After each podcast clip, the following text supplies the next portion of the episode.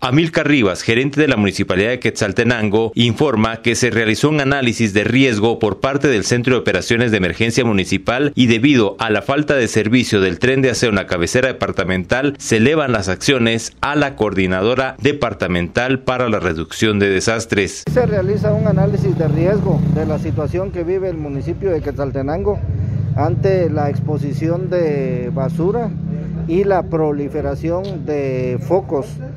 para la ubicación de basura, o sea,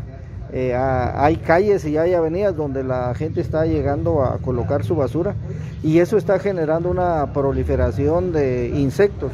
algunos dañinos para la salud como moscos y algunos otros y sobre todo también roedores que abundan en,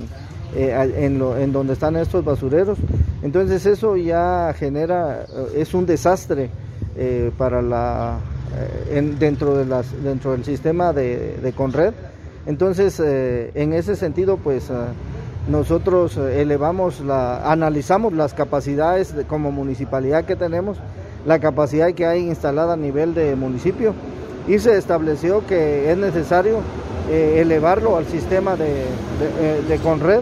que en este caso corresponde a la Coordinadora Departamental para la Reducción de Desastres, en donde ellos pues realizarán eh, eh, las, eh, las acciones de acuerdo a, como corresponde. En la zona 3 hay algunos aquí en la zona 1,